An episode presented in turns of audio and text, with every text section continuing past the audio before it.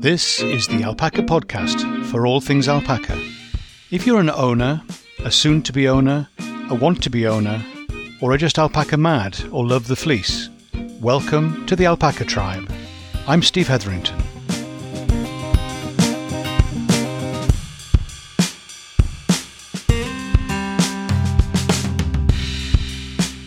Hi, Steve here. Welcome to another episode of the Alpaca Tribe for all things alpaca, helping to grow confident and fulfilled owners with happy and healthy alpacas. We have a treat for you in this episode as we hear from Jenny MacHarg of Fowberry Alpacas.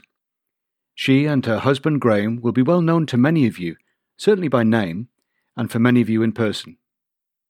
They have worked hard to learn and apply that learning to developing a herd of show winning alpacas.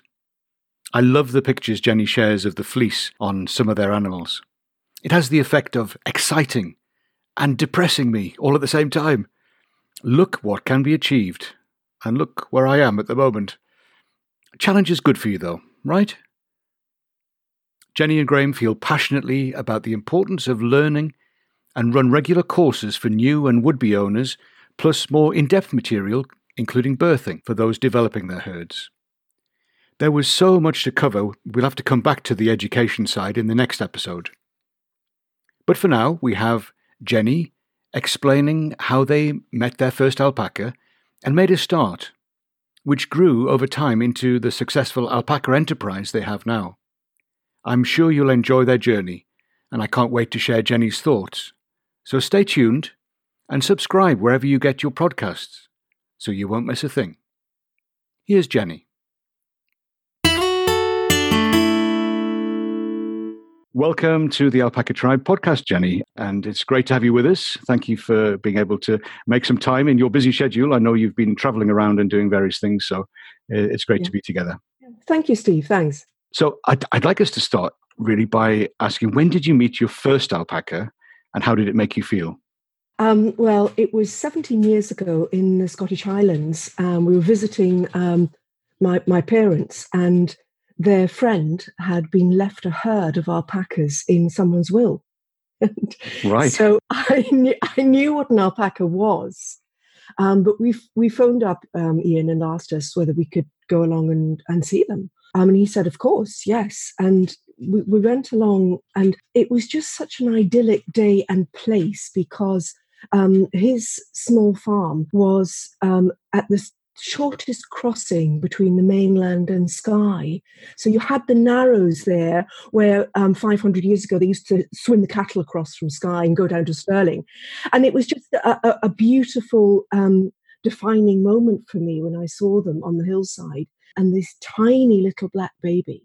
And when we came back, we, we, we thought about them and um, just started making some some inquiries about them, and I, I didn't at that point realized that we would have to take out a second mortgage to buy any.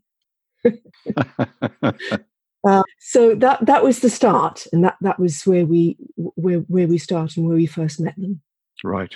So t- tell us a bit about yourself and and how you've kind of developed in in the alpaca journey. Um, well, we had been breeding horses. We had horses before alpacas, but they had all got to the stage where they were retired or semi retired, using up all the grazing. And we wanted to have uh, literally, it was just a hobby that we started off with.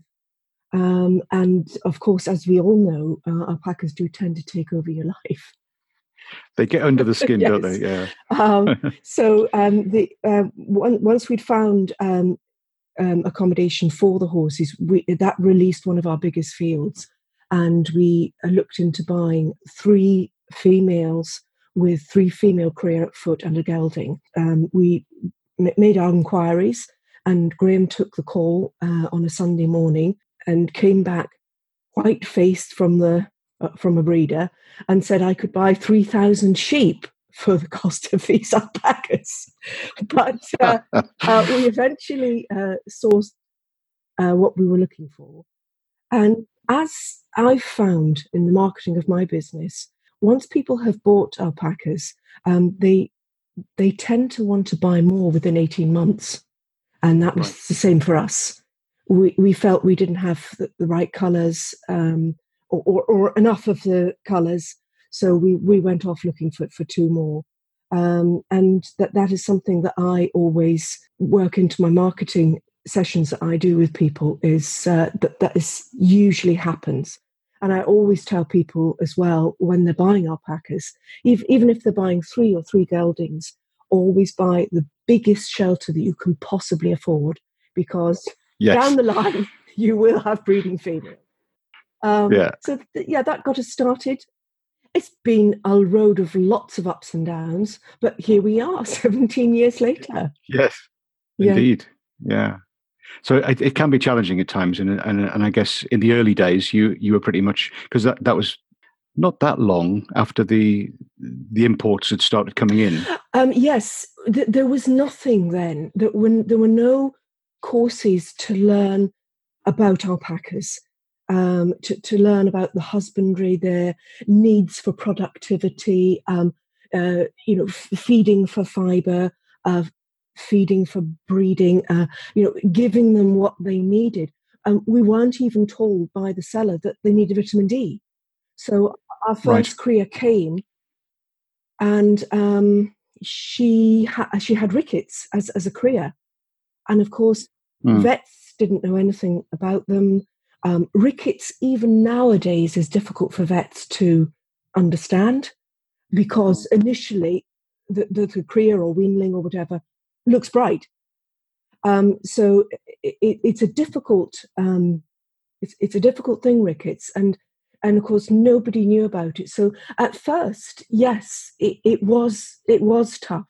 Um, we we felt when we started our courses um, 12 years ago, we wanted to give people um, a, a, real rounded a lot of information in a booklet and obviously on PowerPoint as well, just to let people know, make their decisions. Is this the right thing for me? You know, am I getting into something with alpacas that I can handle? Um, and mm. we, we do get lovely comments back that it's helped people to decide where they're going, what is for them, and, and so on. So it's it's it's a moving subject all the time because new things are coming in, like um, alpaca trekking, and we need we need to be up to speed um, on telling people the ins and outs of it.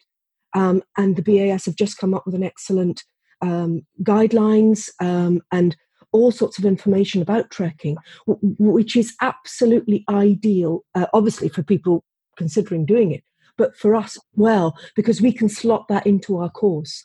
And over those years, we have actually put off two couples from having alpacas. And I'm proud to I'm proud to say that because alpacas weren't for them. They didn't realize the commitment and the fact that you've got to be that bit more intuitive with alpacas um, and understand what they're thinking than you would with other livestock. Yeah, no, it's it's, it's been quite a change. So, how, how, did you do the learning then? It, it, there wasn't so much around; it was all just deep end stuff. You were you were learning by experience and uh, I know for for us with ours, we there are times when you you through lack of knowledge or or whatever you you feel like you've made a mistake. You've you've done something that you could have avoided if only you'd known. Uh, and that's that's really hard. it, it is it is very hard, and um, it what's it's what keeps um, Graham very busy on Alpaca Chat on Facebook because yes. he does have a very scientific mind, whereby he, he does. He understands yes. the drugs, you know, that that uh, are not licensed, obviously, for alpaca. He knows how each one works and what works synergistically with the other, and and so on. So um, he, he's always wanting to give his advice. But it helped that Graham so easily could have been a vet. Um, it, right. You know, uh, I mean, he he has an understanding of of how things work like that. But I mean, a lot of it is is trial and error. I mean, obviously, with the first cria that had rickets, um, you know, we're we're, lear- we're we're onto that. We're learning all the time, and we used um, Australian breeders as a, a, a, as a as a as a as a feedback because um, they have a gigantic history of breeding merino fine fleece merino sheep, um, so they are used to fine fleeced animals and how to look after them, but also um, their industry was so much um, bigger and, and you know, had been around a lot longer than ours. Um, and they have forums which we went on to and, and asked advice. Um, because when we had our first ulcer from a female that was imported from Australia, she came to us and, and promptly fell over with an, with an ulcer. And the, the vets obviously you know, knew nothing about that, alpacas can sometimes be prone to ulcers given the right conditions. Um, so they were suggesting things that w- were all wrong. And so we spoke to Australian breeders on a forum, and um, then we took their advice, shipped her off to the Royal Dick Veterinary College in Edinburgh, right. and they put her on a drip and and and um, effectively mended her with the help of the um, Australian breeder's advice and, and an Australian vet. And then she came back to us and survived um, because it wasn't a, a good, it, it, wasn't looking good. Uh, she kept the baby that she was pregnant with on board. Um, and that baby had nobility and that whole family of standout cria that, wow. that now wow a lot of breeders in their equality. So a happy ending there, but um, there is there's been a lot of heartache, Steve, and I think as well um, it doesn't need to need to know about that really, don't we? need to take that into to account. Yeah, and it doesn't just stop. You know, the more experienced you are, you can't stop something from happening mm. that, that you couldn't foresee happening. And so, yes, there is uh, there is still heartaches around, and you have to be quite um, quite tough skinned, I think, and and and very open to gaining knowledge. And we may have been in the business for 17 years, but we can learn things every single day. Yeah. Um, you, and, and when you're with other breeders, you always pick up something. Um, and it, you can you can make it useful. And when breeders come here, they find things that we do which are useful. And at the end of the day, we've we've gone through all the different fly creams and all the different things. That, yes, that you, you do, don't you? That's right. Yeah. yeah. we've been through all the different feeds and so on, that, that, and we use what we consider to be the best one now that we have trialed um, with the makers. Um, and um, so it's slotting all these bits in together. And then by the time that you've you've got everything as you wanted, it's time to retire. oh, surely not. no, no, no, that's right. You never, but, you never, uh, you never retire. I think it's no. it's, it's, tricky, but I know, I know there's, there's a, a, whole number of people who started with alpacas who who kind of almost took early retirement and then they, they did it as a hobby and it grew into something much bigger, and they're now reaching the yeah. point where they're kind of needing to scale down. Um, so I guess it comes to all of us eventually, but I, yes, I, I, yes. I, can't see it anywhere on my horizon at the moment. Certainly, but, yeah, uh, yeah. They're very addictive, aren't they? They are. They are. Yeah. So you've obviously been uh, really heavily involved with the alpaca industry here in the UK for, for a number of years now. What what do you think is the, the kind of the biggest change that's that's happened over the years? Um, I think the quality of the alpacas. Right. Um, most definitely. Um, you know, people are breeding uh, denser fleeced and um, really more productive uh, fleece uh, alpacas in terms of fleece. Um, and that has to be a good thing because one day there will be a commercial fleece industry.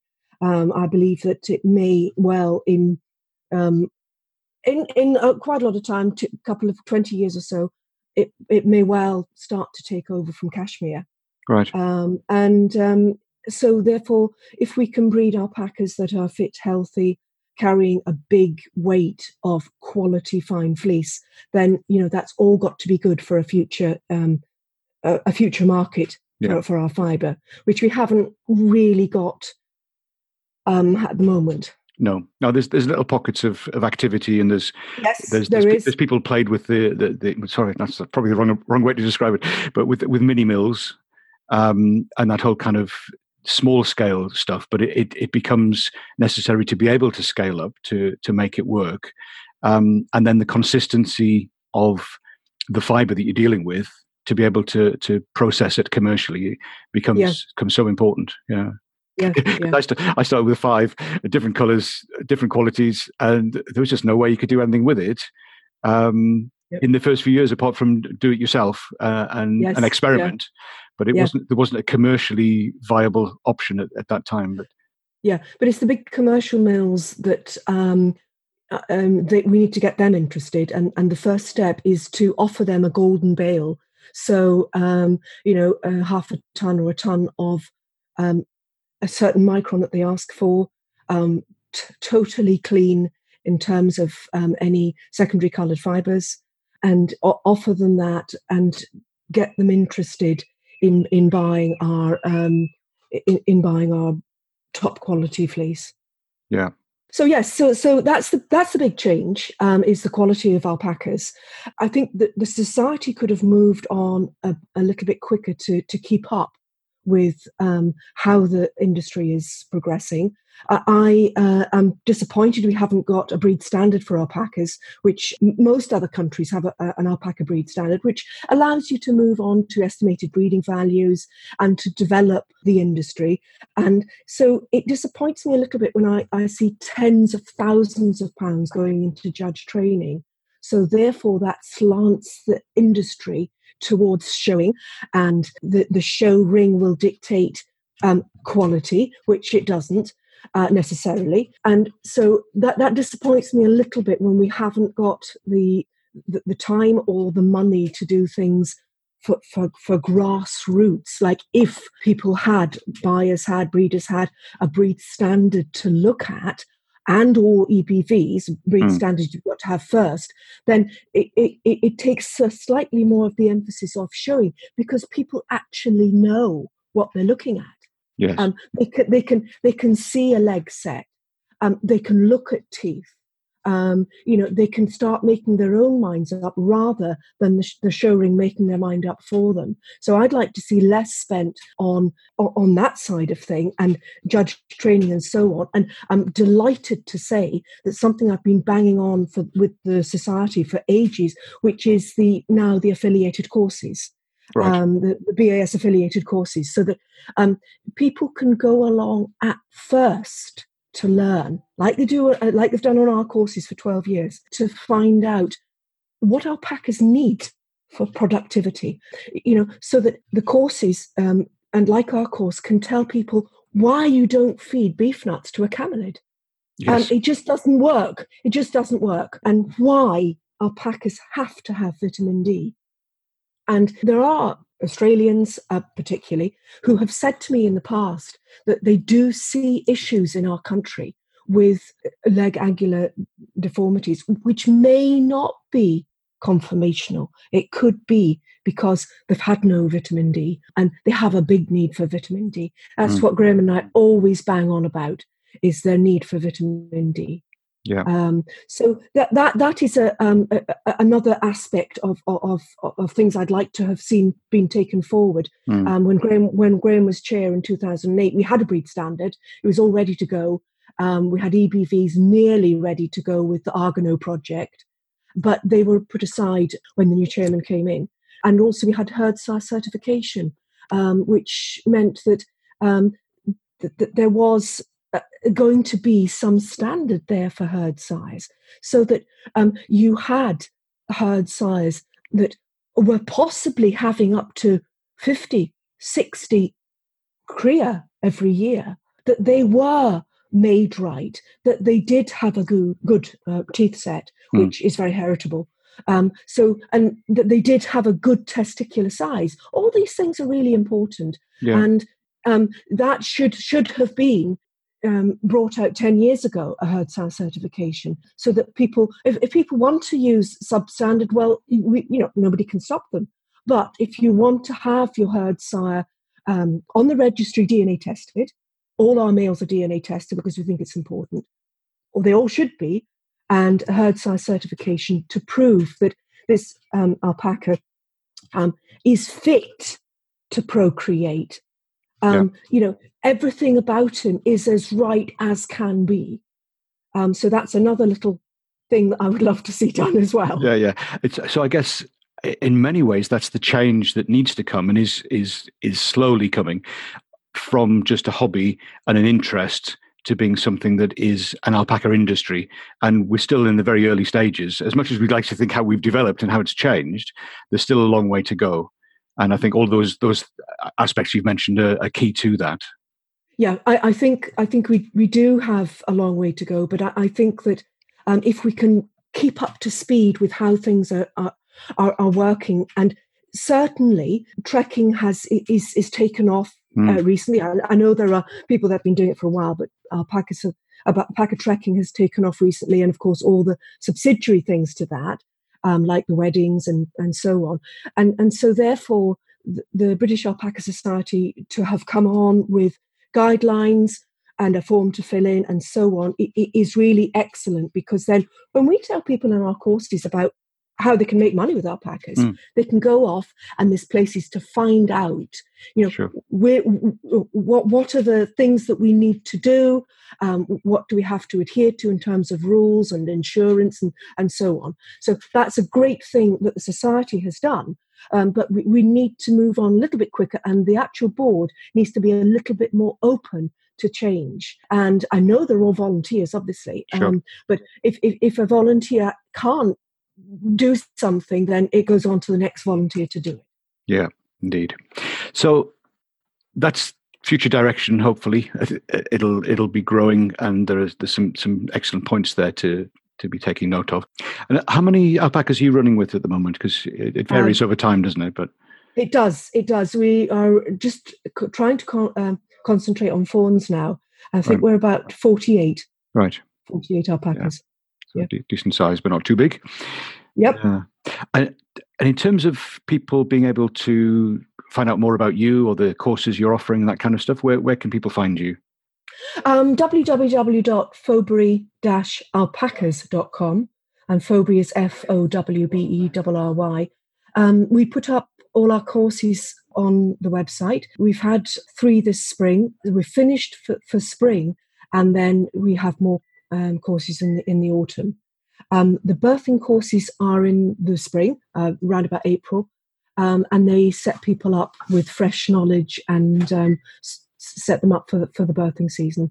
Yeah. And of course, we're always on hand, you know, to to talk to people. Yeah. Um, we, we uh, um, our clients, we offer 24 hour help uh, at any time to work through any issues that they have. And, um, it, you know, if we're stumped, you know, Graham will go away and have a, a right think about it.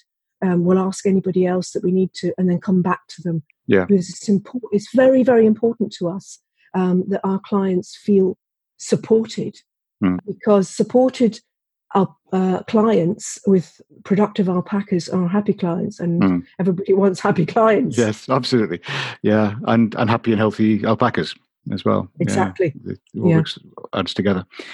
Um, excellent. So we'll have the details of that in the show notes. So we've ranged over uh, quite a lot of stuff there. Is there is there anything else that you you feel you'd like to to say or add? Um, let me think. It doesn't have to um, be. I, well, I, I've I've I've said what you know the positive things, which are the courses and and the new trekking notes. I, would like to see the the industry moving forward. Um, with with some other basics like the um, breed standard, HRSA certification, and so on. Um, I um, think that the new CEO is a great idea, um, and he is. I'm, I'm, sure he's going to be worth his weight in gold for um, steering us in the right direction. Um, I'd like to see less emphasis on showing because there's a huge number of breeders that don't show and I'd like to see them catered for. And I'd like to see the membership consulted more on the online voting so that um, they have a say in how the members' money is spent and so on and so forth. Great. Well, thank you so much for all your wise, hard earned wisdom over the years. Obviously, you've got a, a lot of experience. The kind of things we've been talking about are very practical, very accessible. So hopefully, people will will gain a lot from that. And and I, I also know that you've got lots of other things that you could have talked about we didn't manage to get to. Um, so maybe we could have a follow up at some point. So thank you so much. Thank you, Steve. I love the way Jenny's gentle passion for alpacas comes through as she was remembering how they began and why they continue their alpaca journey. Always willing to learn more and get better at what they do. A great posture we can all benefit from. If you have any questions or comments, drop me a line to steve at alpacatribe.com. And whatever you are doing just now, shearing, on cria watch, caring for newborns, or just chilling out, remember to spend some time with an alpaca today. See you again soon, and thanks for joining me on the alpaca journey.